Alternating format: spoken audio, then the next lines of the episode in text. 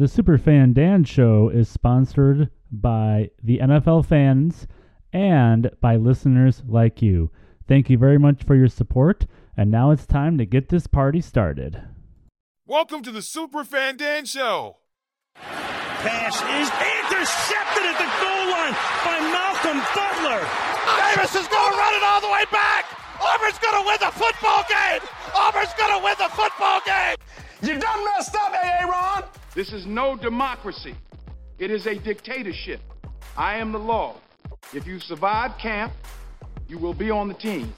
If you survive. And now here is your host. What a game! Why do you even ponder passing?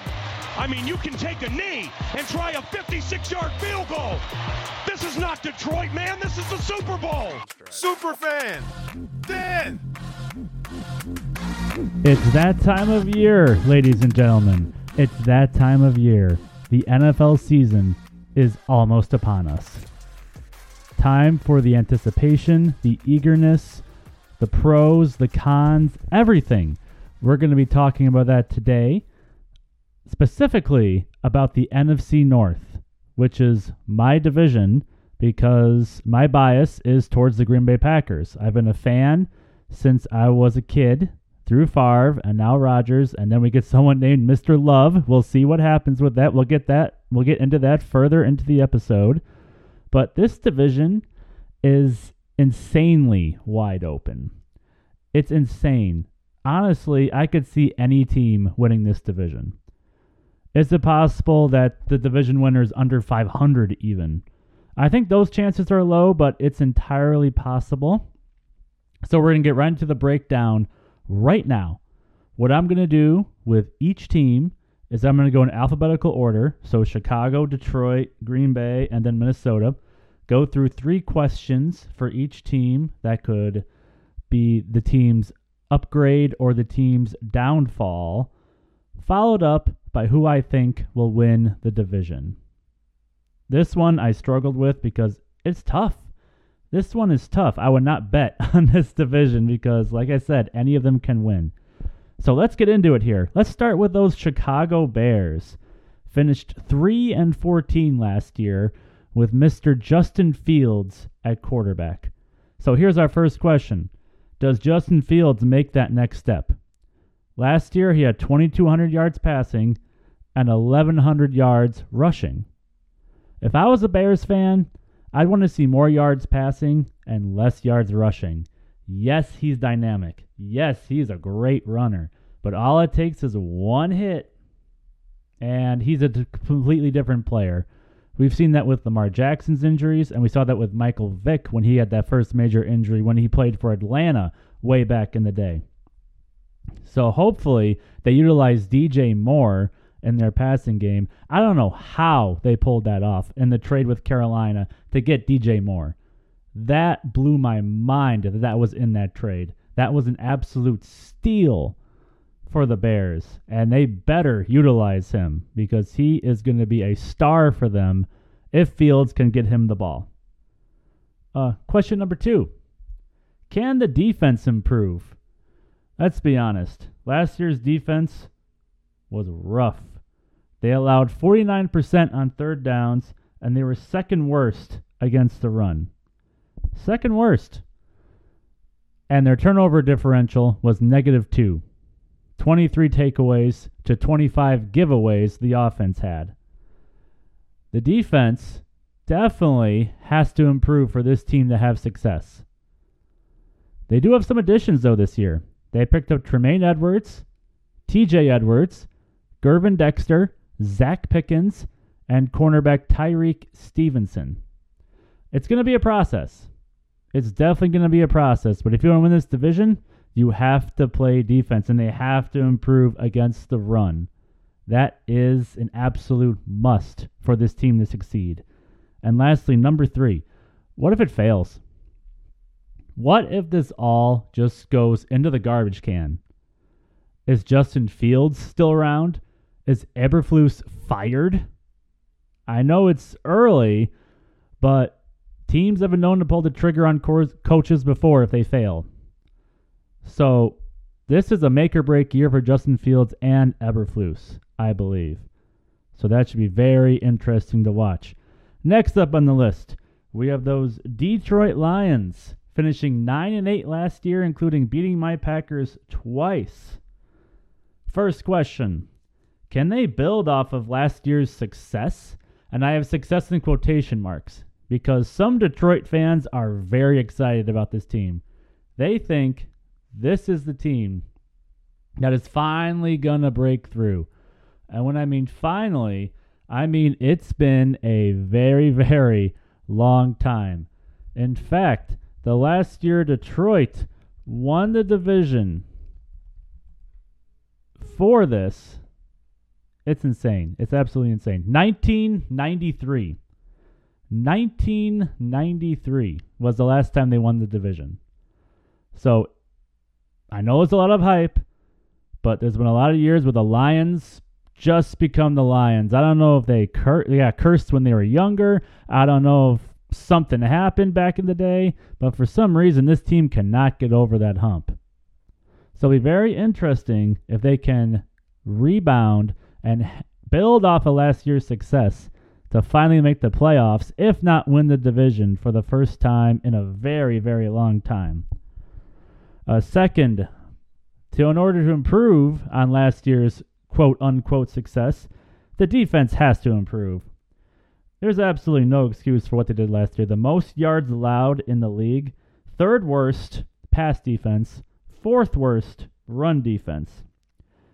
The GM had a lot of work to do. Brad Holmes. He I think he brought in a lot of help. He brought in Brian Branch and Jack Campbell in the draft.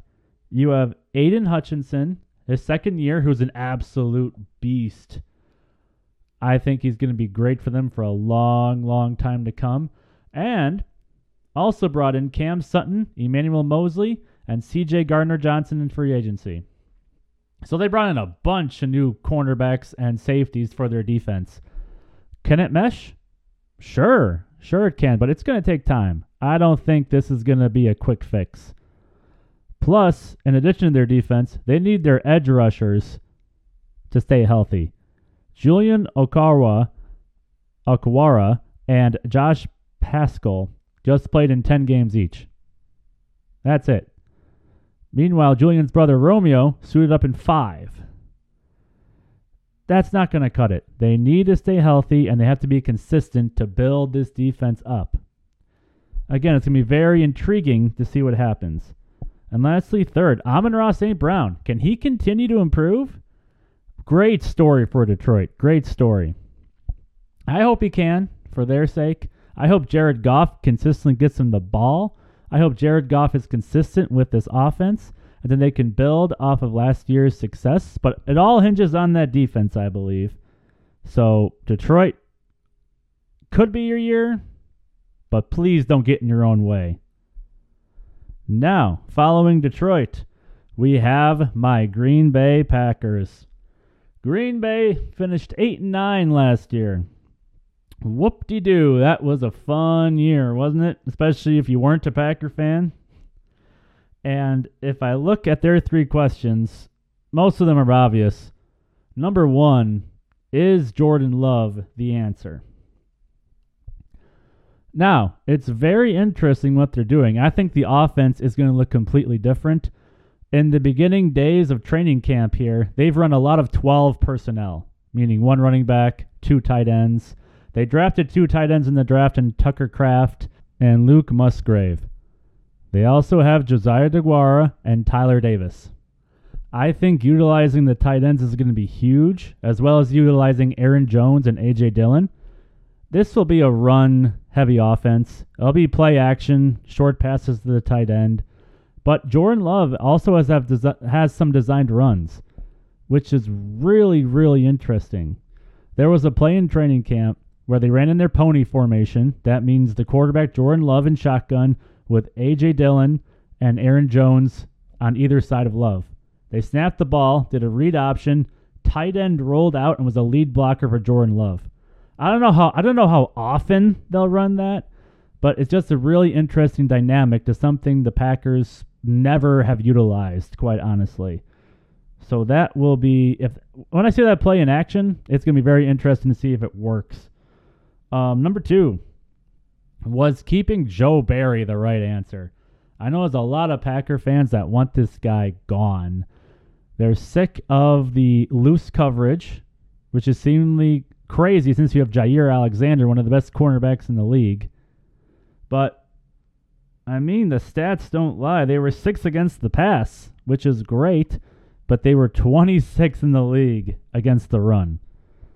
They want to have success. They have to improve that run defense with Kenny Clark, Quay Walker, De'Vondre Campbell, that linebacking corps, and the cornerbacks. Secondary is pretty good outside of the safeties. Safeties are an enigma right now because who knows what's going to happen with Rudy Ford and Savage. But it should be very interesting to see what happens. And the most intriguing question for me is can LaFleur win without Rodgers? LaFleur has a great regular season record, but it's all been with Aaron Rodgers. If LaFleur can win with Jordan Love, that just solidifies that LaFleur is the top five coach in the league. There's no doubt in my mind. He's top five if he can win without Rodgers. If he falls off a map like McCarthy kind of did, then he's going to be fired within two to three years, along with the GM Brian Gutekunst. They're going to clean house if this doesn't work. Just like they would have cleaned out house if Rodgers did not do well when Favre left. So, again, it's going to be fun either way. I hope as a Packers fan it's fun for me and not for the rest of the division, but who knows? And lastly, we're going to talk about those Minnesota Vikings, team from the Twin Cities. Last year, finished 13 and 4. First question, who are they? Are they a really good bad team or they're a really bad good team? 2 years ago, they lost a bunch of close games. Last year, they won a bunch of close games and then fell apart in the playoffs against New York Giants and Daniel Jones. By the way, Daniel Jones thanks you guys for that huge contract extension because I don't think he deserved it, but you gave it to him, so thanks a lot, Vikings. Going to be very interesting to see what happens. Uh, number two, will they miss Dalvin Cook? I mean, Dalvin Cook is one of my favorite players. Even though I'm a Packers fan, I'm a huge Florida State fan, so watching Cook play in college and now in the pros, so much fun. You have Alexander Mattison now. I think Mattison's a low key sleeper in fantasy. I think he's going to have a great year. It's just can Kirk Cousins win big games? He puts up good stats, he puts up numbers, just not when it counts. And honestly, if it does not work this year, they need to get rid of Cousins. They need to. It's it's time for a change if that happens. And lastly, number 3. Will the defense improve? They are the second worst in yards, 20th against the run, 31st against the pass. Well, I think they made the right decision hiring Brian Flores. I think he should be still be the Miami coach, but that was a messy situation down there. The big difference with Flores is he emphasizes movement before the snap. So he's going to have a bunch of his defenders moving around, trying to confuse the quarterback into some errant calls and audibles. If it works, it's going to be a huge deal. Vikings win the division if this defense works. I truly believe that. Will it happen? I'm not so sure. There's a lot of unknowns, quite honestly. I mean, they did bring back Danielle Hunter on that $20 million deal with 17 million guaranteed or something like that. You still have Harrison Smith, who is easily the star on that defense. And then you have players like Harrison Phillips, Jordan Hicks, and Dean Lowry. Lowry, they're solid players, but not anyone that designed to get you over the hump. So it's going to be really interesting. Plus, they have a bunch of young first and second year players that if Flores can get a bunch out of them early, it's only going to boost this defense and boost the Vikings in general. So, we've gone through all four teams and there are three questions for each team. Now, who's going to win the division? Oh, even the odds makers are having a hard time with this one. I say that because the win over, the highest win loss over projection is Detroit at nine and a half games.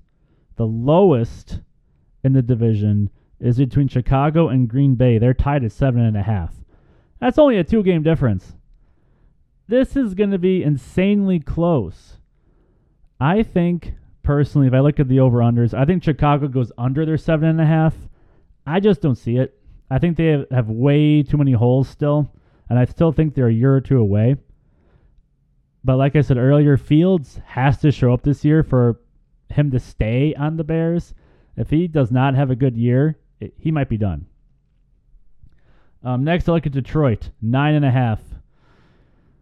Uh, I really want to go over on this, but I can't. I can't. I'm under. I see them winning seven to eight games, just because they're going to find ways to lose, and plus that defense is just it needs to get way better. And you have those two rookies, Branch and Campbell, and all those free agents coming in. We still don't know if it's going to work. I don't see them really falling off to say four or five wins, but I see them hovering around 500. Uh, next, Green Bay, seven and a half. This is almost the same team as last year. Almost the same team as last year, except with a big name leaving, of course, in Aaron Rodgers. If Jordan Love can be average, I'm not talking about great, I'm not talking about good. If it can be average and they rely on Aaron Jones and AJ Dillon, they can get over seven and a half. They could probably get nine to ten wins. I could see that with this team. If they have to rely on Jordan Love a lot, especially early, it's going to take time, and I don't think they reach that nine to ten win threshold. But the issue they had last year is Rodgers kept playing hero ball. There was a lot of games where Aaron Jones should have gotten the ball. And for some reason, he got like five touches. And there are ways to get him the ball in an offense. He's too dynamic of a receiver for a running back and a very good runner, along with A.J. Dillon, for them not to be successful. So I think it's going to work. I think that's my bias showing, but I'm going to go down with the ship, just as I expect any of you fans out there to go down with your team's ship and that loyalty. Again, that's why I love football. The fan bases make this game so much fun to watch because of that passion, whether it be college or pro. Lastly, Minnesota at eight and a half.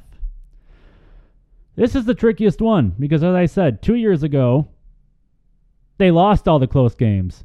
Last year, they won all the close games. This year, are they going to split them? are they going to figure out if they're a good or a bad team? I don't know. I think they're going over. I think it's going to be nine or ten games. I think this division goes between Green Bay and Minnesota, and I think it's a toss up between those two. I'm just going to give it to Green Bay because I think they have some weapons there, and if Love can steadily improve throughout the year, I think they have this. But like I said, this is the one division that's really up in the air, and the winner could go could be under 500 or at 9 and 8. So, what do you guys think? Am I crazy for picking my Packers despite a new quarterback? Or is one of your teams destined to take the crown here in the NFC North? Well, I'd love for you to leave me a line at one of my socials, the Superfan Dan Show on Twitter, Facebook, or Instagram. Love to hear what you have to say and for you to share your passion with your team with me so we can keep growing this community to watch the greatest sport on earth.